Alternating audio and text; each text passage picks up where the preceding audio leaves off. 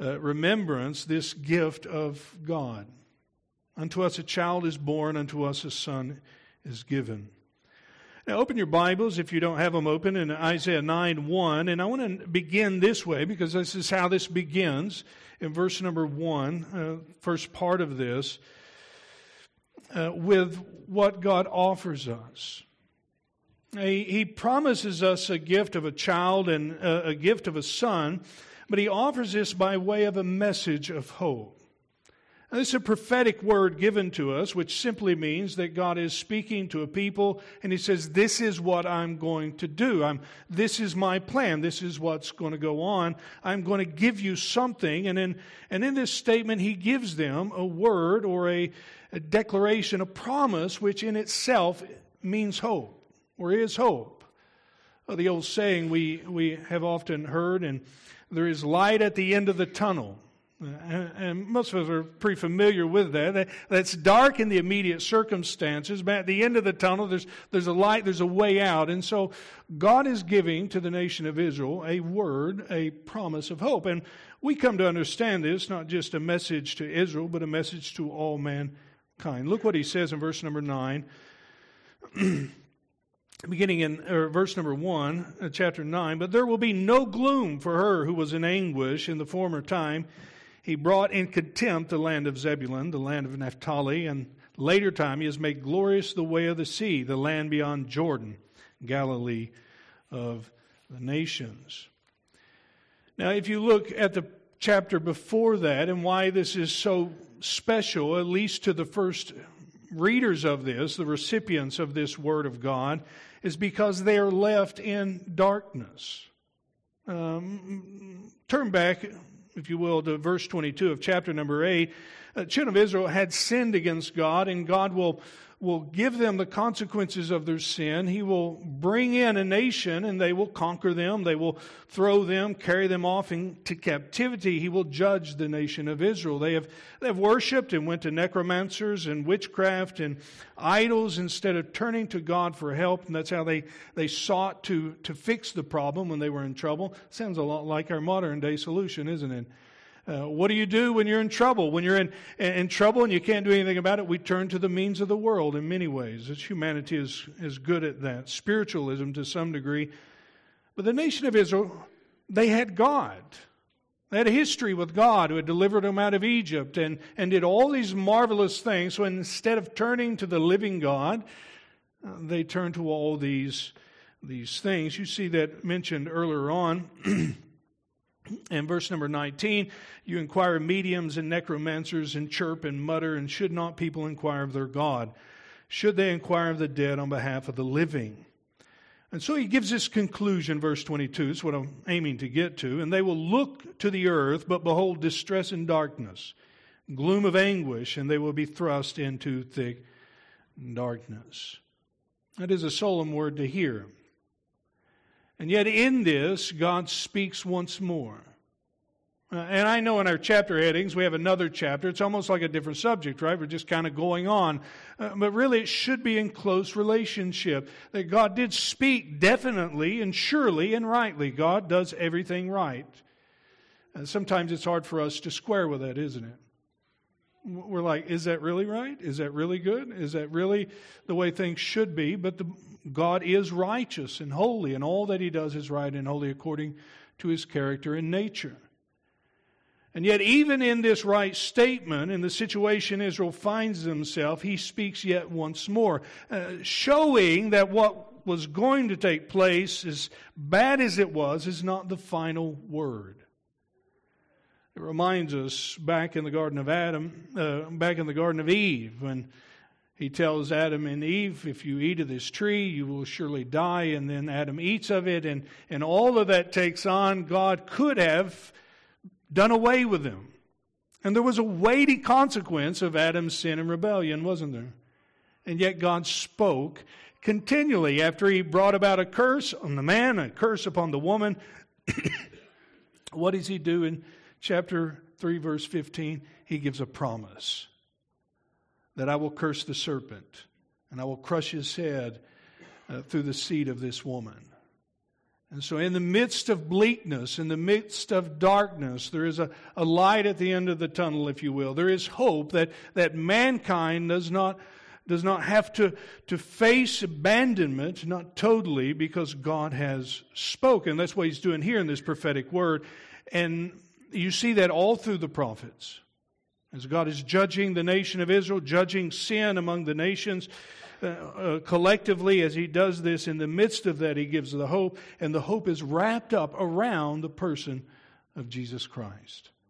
Notice, He says, those who were in gloom, uh, those who have felt the anguish and the and the weight of, of sin, He gives a promise in this declaration that there will be light, and, and, and the gloom will be lifted. And what was former a place of contempt will be a place where glory is revealed. This was fulfilled when Jesus began to preach His ministry. And, and what is it a word of ultimately? What is this hope meant to do for us? Well, I think it's reminding the nation of Israel, as it reminds us, that God has not abandoned her.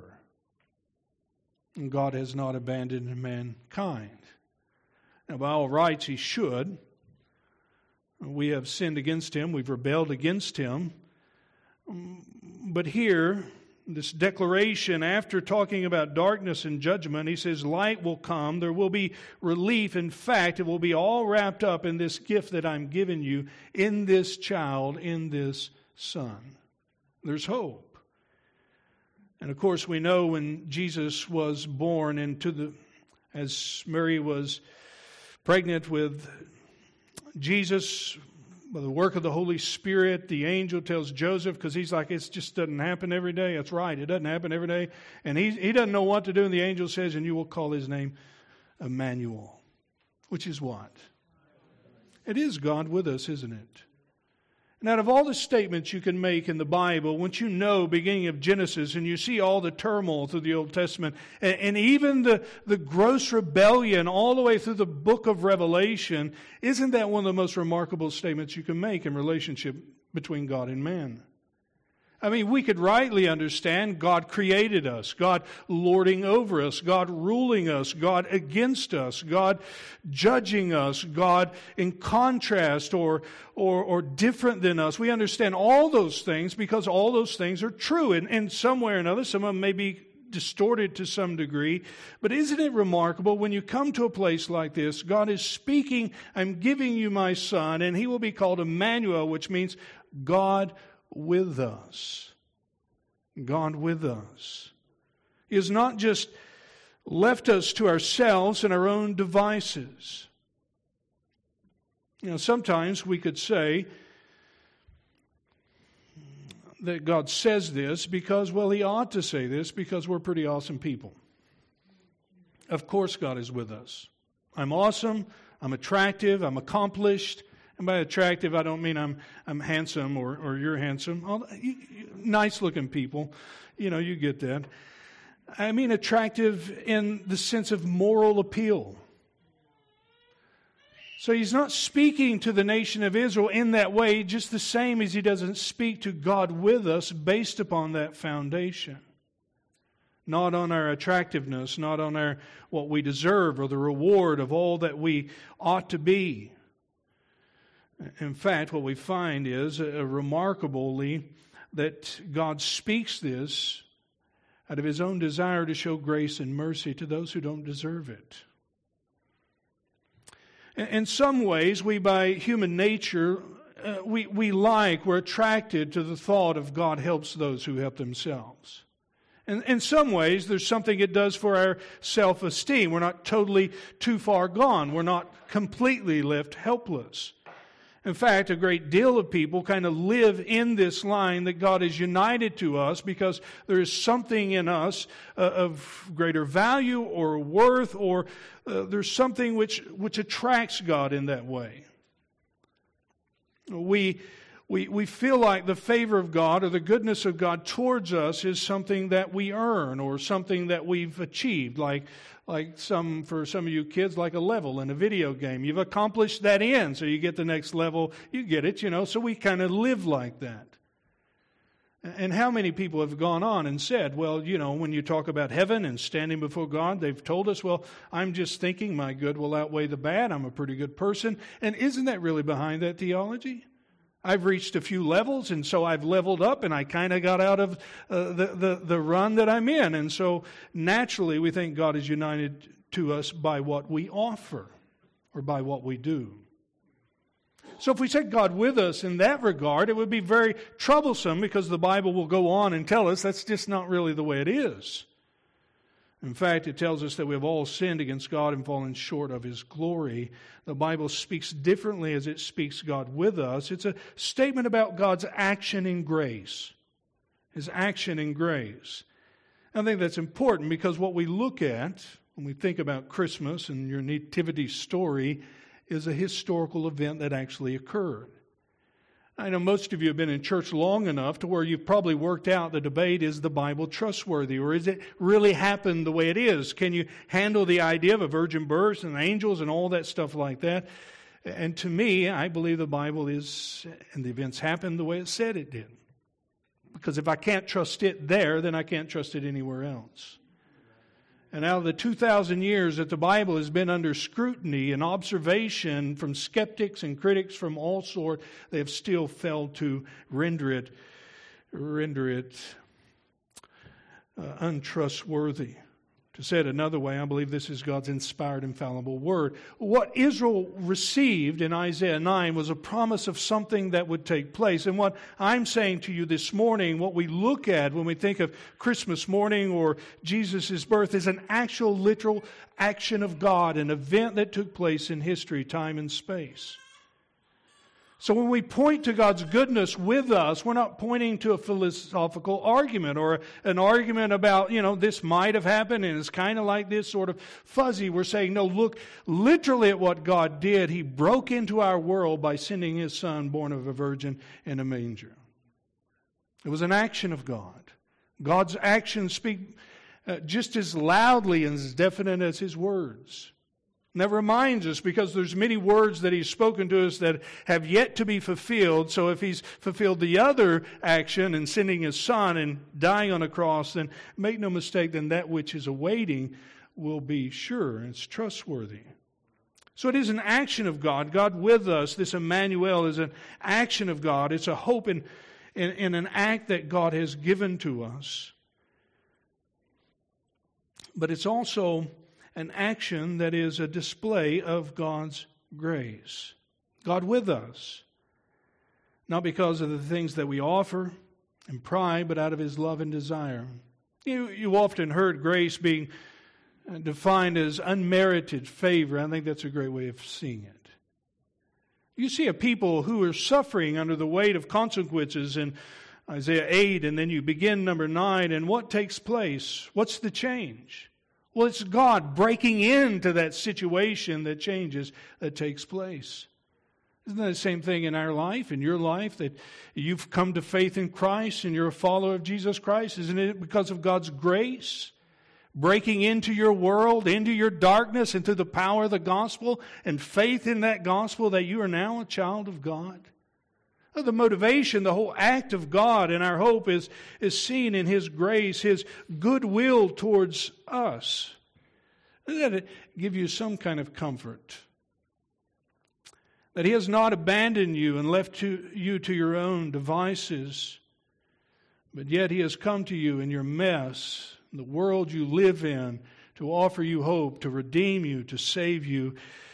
Uh, here in His love, we hear said, and we talked about that last week, didn't we? Not that we love God, but that He loved us. Why did He love us? Because God is love. The overflow of His heart, His love for His Son, His love for His creation. Well, I think, Christian, this morning, that's a great encouragement to you and to me. As we think about Christmas and we think about the nativity story and all the things that we could get wrapped up, there's at least encouragement in the fact that God has not abandoned us. God has not left us. And there are times we go through dark trials. There's time where things are difficult and heavy, but, but God says even in those times He will never leave us nor forsake us. He has not abandoned us. And where's the assurance of that? Listen to the fact that he made good on his promise to send Christ into the world. Isn't it good on his promise to those who call upon him should be saved? Isn't it a reminder that this is where our strength is? This is where our resolve is for the Christian, that God has given us hope and encouragement, that we are not alone, that he has come to us, God with us. And I don't know, maybe it was a couple of years ago, I was so uh, thoughtful on that. I, I grew up in a church, the name of it was Emmanuel, or is Emmanuel Baptist Church. Independent Fundamental Baptist Church. Um, and I, I, when I was a kid, I thought it was so clever, because I, I realized that a Christmas story, that meant God with us. So anytime you, you heard somebody say, Emmanuel, my mind would go, well, that means God with it. I know the meaning of that word, you know. So that's kind of a cool thing when you're a kid to, to know stuff, the insider stuff. And a couple of years ago, I was just so struck by that, because when you sense the grace of God and you think about that statement, God with us, it's almost scandalous, because it ought to say God against us. And yet it doesn't. God with us. No wonder the angels can come and say, uh, this is God's goodwill towards mankind as they speak to the shepherds. But secondly, notice not this gift of hope and light, and those who are in Naphtali and and made the way to the sea beyond Jordan, the Galilee of the nations. The people who walked in darkness have seen a great light. Those who dwelt in a land of deep darkness, on them light has shone. And I guess the question to you this morning, has the light of the gospel, light of the goodness of God shone in your life? Have you come to see Christ for who he is? More than just a, a fancy story and little figurines that we have decorated, but, but as a, a gift of hope, of life to the world. Well, not only do we have that gift of hope, we have a gift of joy. Notice, he says in verse number three, you have multiplied the nation.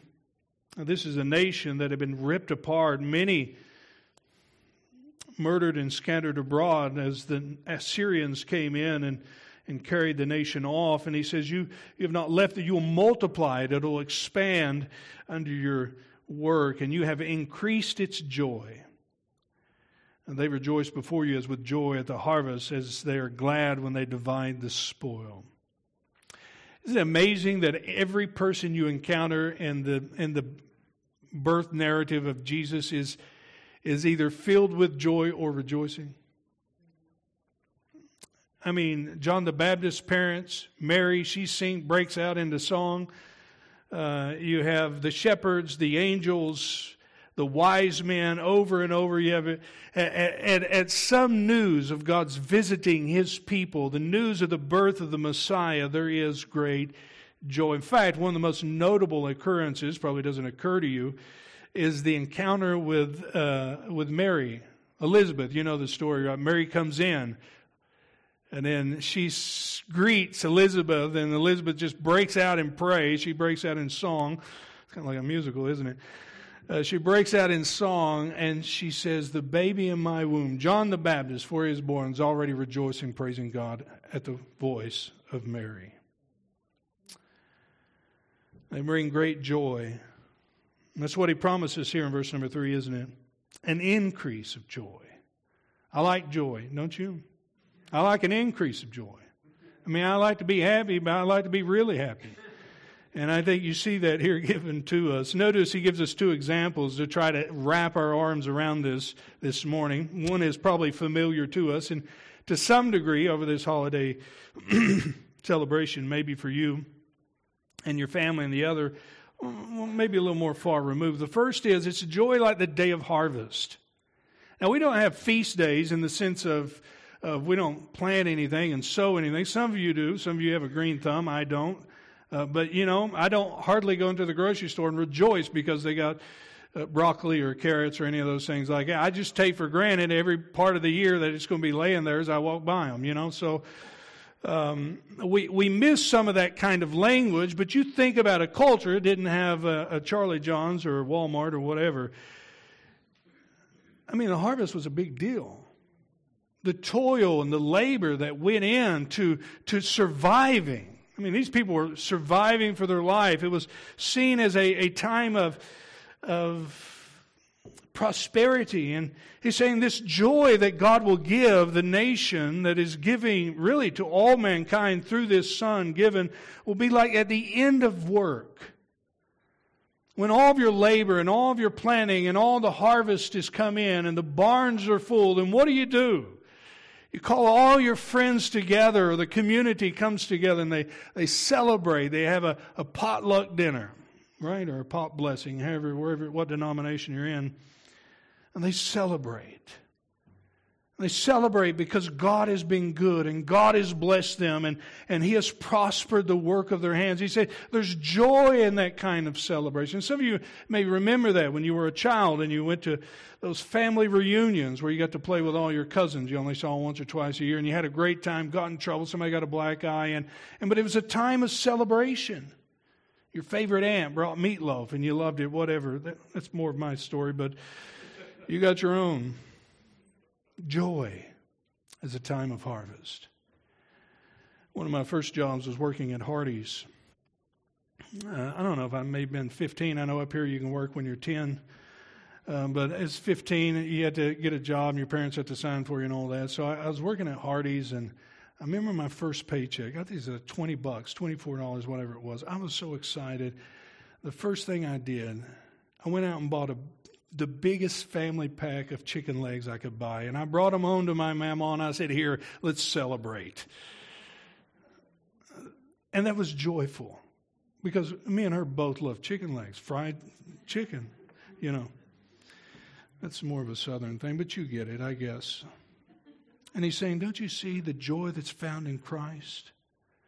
Is, is that joy of that celebration, that end, that reward of, of, of, harvest. That's the way it is in knowing Christ. We find the psalmist reminds us that our cup runs over. Uh, and secondly, he speaks this day of spoil. Notice again in verse number three, as joy with the harvest, as they are glad when they divide the spoil. Now we don't know much about that, do we? We don't go do that. Some of you may feel that way when you deer hunt and you go divide the spoil or something like that. But, but you imagine at the end of battle, uh, that the moment where victory has been secured and, and, and all the all that's left over, the, the stuff that's scattered throughout the fields, the gold and the and the food and all those things, that's your reward, that's your trophy for, for all that labor in battle. That victory brought, brings about a, a kind of resolve or or kind of rejoicing. And he said it will be like that. And some of you older Uh, men here were basketball champions at one time in your life, and s- many moons ago, I guess. But anyway, and you remember winning that state championship, and what'd you do? You cut down the net, and because that was your trophy, you, all that battle for that net. That's kind of crazy, isn't it? Now you think about it, but it wasn't at that point. And he's saying, don't you see that this is what it'll be like when we come to see what God has done for us in Christ? Not a victory we've won, but a victory we share in. There'll be joy, overflowing joy. Well, I just want to remind you what the Bible says, that in His presence, in the presence of God, there is joy, and the joy of the Lord is our strength, isn't it? There's a joy this morning to be had in communion and fellowship with God. Uh, Moses, for him, it was it was as that that radiant face, as his face was was being illuminated by the very presence and glory of God, reminds us of the joy really of the Christian who has been walking with their Master and with their Lord. There's joy walking in fellowship and communion with God. There's also joy, and I think it's mentioned here, joy in the hope of deliverance and salvation that God offers us. Notice verse number four and five. He says, for the yoke of his burden and the staff of his shoulders, the rod of his oppressor, you have broken as on the day of Midian. For every boot of the trampling warrior in battle and turmoil, every garment rolled in blood will be burned as fuel for the fire. Now, we don't, let's be honest, you have to think about that because it doesn't do much for you. You don't know what garments rolled in blood and and all this other stuff's about, do we? We don't experience that in America. We see some of that in, in the foreign world as we read news. And, and what what Isaiah is prophesying is when, when God comes, when Christ comes, this, this child that is born, this son that is given, he will bring with him a deliverance. Deliverance. In fact, I think the psalmist is right in reminding us to rejoice in this deliverance, in the deliverance of our soul in Psalms forty, where he says, "He drew me up from a pit of destruction. Out of the miry bog, He set my feet upon a rock, and making my steps secure, He put a new song in my mouth and a song of praise of our God. Many will see and fear and put their trust in the Lord." Have you experienced the joy of God's deliverance? That song that He puts in your heart. And verse nine, he goes on and says, "I have told the glad news of deliverance in the great congregation. Behold, I have not restrained my lips, as you know, O Lord." I would just encourage you to read that whole psalm, beautiful psalm that God has given to us to sing, as speaking of deliverance. The angel tells Joseph again in Matthew, Matthew's account, that he will come and he will save his people, not from Rome, although that would be cool, and that's kind of what they were expecting. But the Messiah would come, and He would save their people from their sin. And that is what took place in His first coming. That's why we celebrate Christmas the way we do, because it isn't just about a baby being born. It's about a warrior, a humble king, a, a, a, a one who would come and bring deliverance through His death and resurrection. While we may have some sentiment to the uh, uh, thoughts and feelings to the manger, really the significance of Christ is found in the battle, the victory He's won for us. That's the significance of why He came.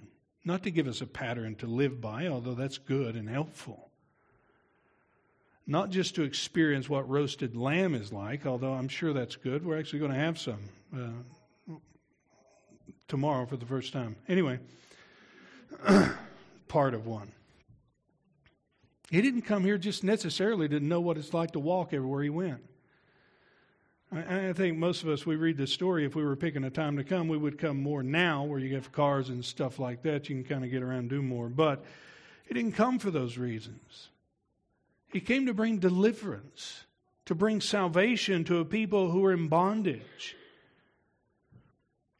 Bondage to sin and death. And He came to, to bring a nation, not just to the Jews, but to the nation, to the ends of the earth, that salvation is possible, deliverance is had. Because sin was not just a New Testament or Jewish problem. You know that. I mean, I think we all know that. Sin is not just a problem out there in society with a collective group of people that would be all right if they were by themselves in the woods. And some of you like to be in the woods by yourself. What do you realize? You take yourself with you, don't you? And sin is even there. It's like one of those lurking things, because it's it's the ailment that's among all of us. And yet this humble warrior comes to bring that kind of deliverance. Uh, and that's what we experience, joy through His work of delivering us. But there's also a future joy that we see. I think verse number five alludes to that, that the trampling warrior in battle, and all the garments rolled up in blood will be burned in the fire. You know, Isaiah promises earlier on in chapter number two. Turn back there with me. Isaiah two, very beautiful uh, passage of Scripture. Good to, to remind ourselves of. We'll just pick up in verse number one. "The word of the Lord, the son of Amos, saw concerning Judah and Jerusalem, it should come to pass in the latter days that the mountain of the house of the Lord shall be established as the height, highest of the mountains, and shall be lifted up above the hills, and the nations shall flow to it. And many people shall come and say, 'Come, let us go to the mountain of the Lord, to the house of God of Jacob, that He may teach us His ways, and we may walk in His path. For out of Zion shall go forth the law and the word of the Lord from Jerusalem. He shall judge between nations and shall decide disputes for many peoples, and shall'" Now notice this next part. Tell me if this just doesn't seem odd. They shall beat their swords into plowshares and their spears into pruning hooks. Nation shall not lift up sword against nation, neither shall they learn war any more. One day, the infantrymen and the general, the navymen, all of them will put down their, their, their arms, and because there will be no more war. The Bible tells us that as we wait at the return of the Lord, there'll be wars and rumors of wars, and surely we see that going on around us as the world is really in conflict. Uh, we're in the midst of seeing several wars, and we're kind of on the outside of that, being hit continually from the overflow of that reality. But one day we will be as what Tolkien said. I love this quote from him. I'll share it with you. The birth, the death and resurrection of Jesus means that one day everything sad will come untrue. Isn't that what heaven is? That every wrong will be righted. Every violence and distortion of God's creation will be put right. That is an amazing thought. And that is a deep longing for the saints, isn't it? That's what heaven is. That's what we long for. Well, not only do we see the joy that God gives to us in this gift of His Son, we see it is really the gift of Himself. Notice again Isaiah nine.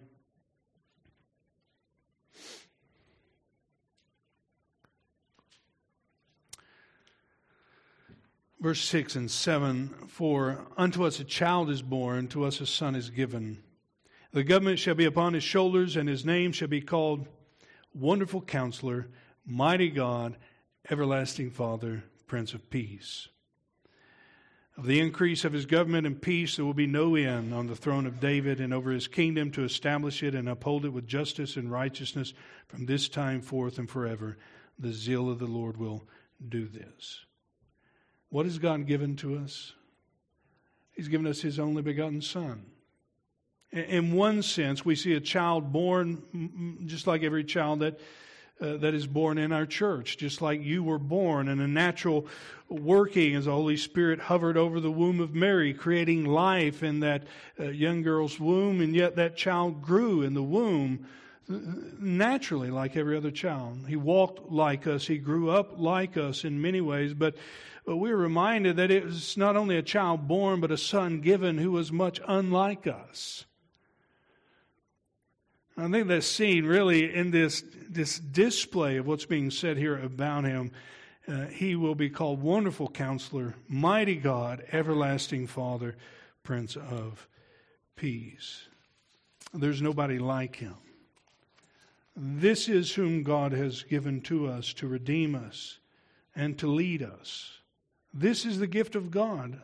Ultimately, it surpasses, it, it, it, it outshines any other gift that we could give one another, any other gift we could receive. So just kind of in reflection upon this, what do you do with a gift like this? Well, let's imagine that you're going to wake up tomorrow morning early because you're excited just as much as your kids are to get a gift, or, or you're excited to, to whatever. You, you do your morning thing.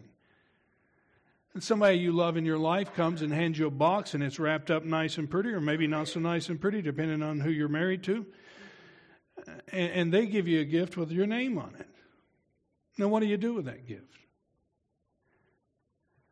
Well, if it's an envelope, because thirty-some percent of you want a gift card for whatever reason, or if it's a box with a package on it, you take it in your hands. You receive the gift, don't you? That's what you do with it.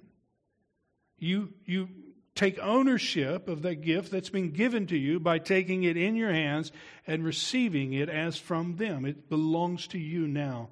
Not because you, maybe not because you deserve it, not because you earned it, but because of their love, their their thought for you, their care for you. They want to give you something special.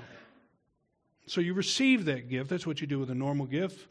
Now imagine that same scenario takes place, and you take that gift and you chunk it in the fireplace because the fire's going out and you need to start the fire back up. And so you take the gift of God and you just, uh, somebody gives you and you just throw it in the fireplace. Now, now what did you do at that point?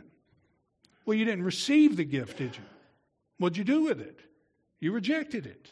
That's what you did. Well, you threw it in the fire.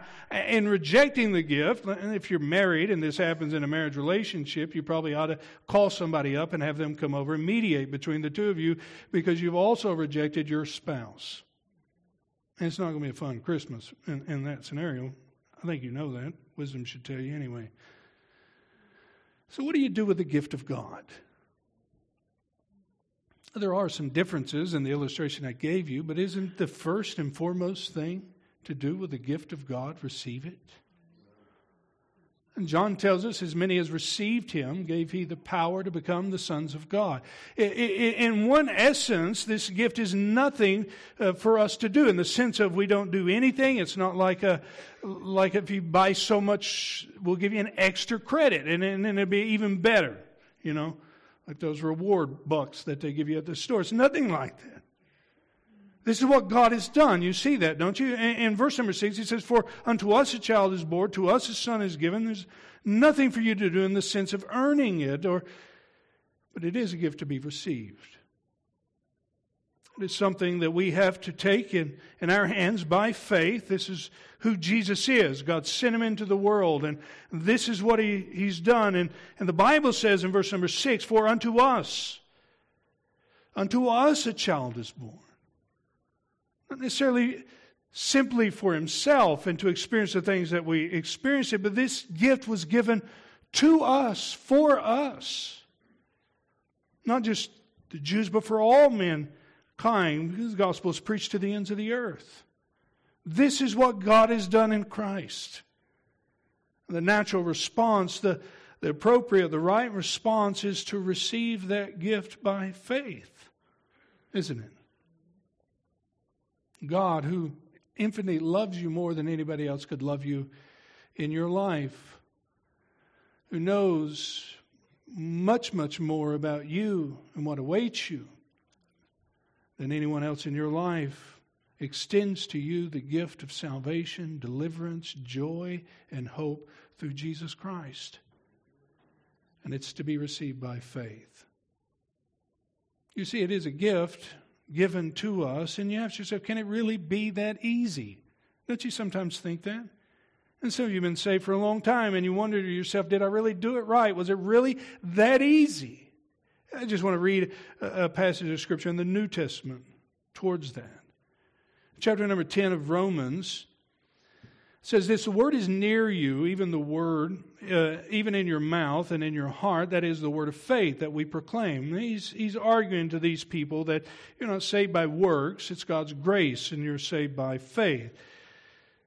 "Because if you confess with your mouth that Jesus is Lord and believe in your heart that God raised him from the dead, you will be saved." Now, notice that statement that he made in Romans nine, nine or ten nine. He says, there's a confession with the mouth, but that confession is birthed out of belief in the heart. Those who believe with their heart, God raised him from the dead, confess him as Lord, will be saved. That's a good promise.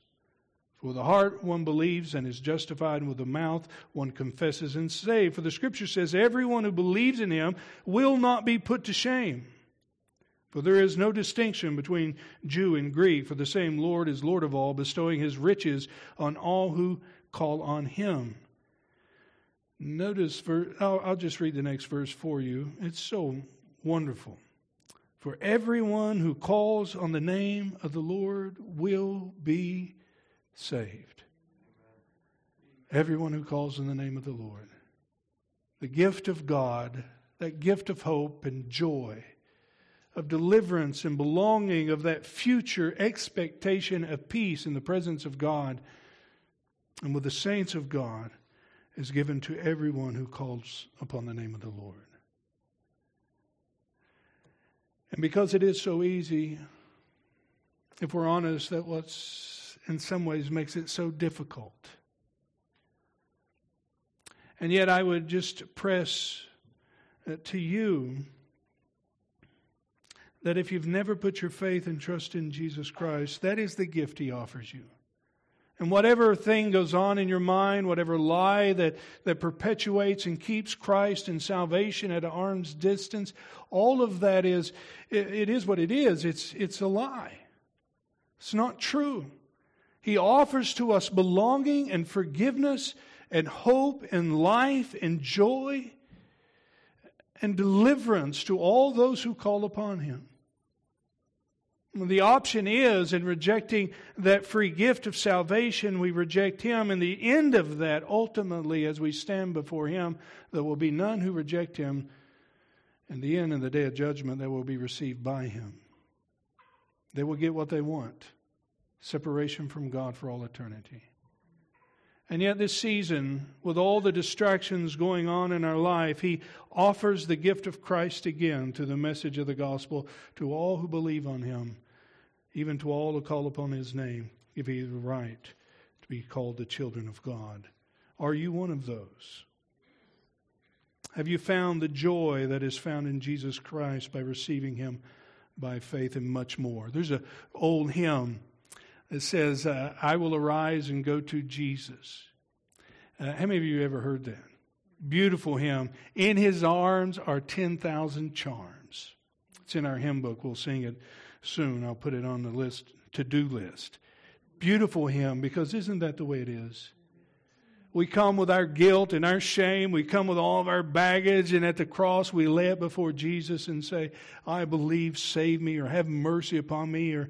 Uh, uh, And, and cleanse me from my unrighteousness and my unbelief. And, and we find not only peace and cleansing from all that, but a whole lot of other cool stuff. The promises of God and the presence of God and the people of God. And, and over and over we could continue on.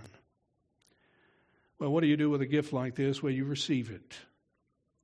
Is it given to all of us? Well, everyone who calls on the name of the Lord shall be saved. Is it really that easy? Well, that's really what the Bible says, isn't it? The second thing, I think, for those of you who have received Christ as your Savior and walking in fellowship with Him, and this is my desire for you, this, and, and honestly, the, the whole motivation of this text for this morning is rooted in this reality, that we should rejoice in it. Rejoice in it. I was thinking in the, in the revival in Nehemiah and Ezra's time, where they read the law of the Lord and the people were coming and mourning, and, and the priests stood up and they said, don't do that. This is a day where we heard the Lord speak to us. Go home and eat and be glad and be joyful. And this is a season. And I know there's heavy things going on in our life. There's burdens. And I'm going to tell you, just ignore all that stuff. But what I am saying is we need every reminder we can to, to rejoice in the gift that God has given to us. Because Because it is in that hope and in that joy that we find the endurance to continue on until we see Him face to face. Isn't that true, church? Rejoice in it. Don't be that grouchy Christian who's got to go correct everybody and talk about how pagan this holiday is and people will just do it right. Don't do that. Rejoice in the fact you can drive downtown and see a manger scene. Rejoice in the fact that you see joy and hope. Now, people may not know what that means, but... but revel in the gift that God has given to us. Rejoice as you eat with your, your family tomorrow or this evening or friends or whoever it is around your life that's invited you into their circle. Rejoice in the fact of the fellowship that God has given to us, because that's a small glimpse of the, uh, of the undiminished joy that we'll have in heaven at the marriage supper of the Lamb. Wouldn't that be a good day? Of feasting and rejoicing and maybe even dancing for those of us who are still working out whether that's right or not.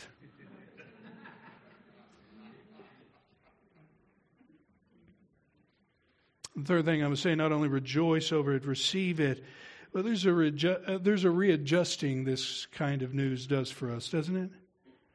As we dwell upon the grace of God that He has done for us and the purpose in delivering us, doesn't it help us revisit where we are in our walk in this life? Kind of let loose of those things that weigh us down, the sins in our life. It's a beautiful time of year to do that as we approach the new year, those sins in our life that are setting us back, so that we may walk more closely with our Savior and with one another. And I would say, fourthly, just in closing, not only do you to receive it and rejoice over it,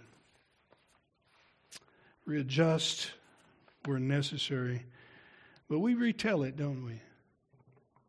What is this all about? Well, it's about the gift of God to us. And that's the message. Maybe we'll hear more about that even this evening with the shepherds. Pray with me. Father, I thank you for this morning we can gather together. Thank you for your mercy. Oh, you are good. You've lavished us with your grace, Lord. In amazing ways, we, we see it over and over in our life, the experience of your favor towards us.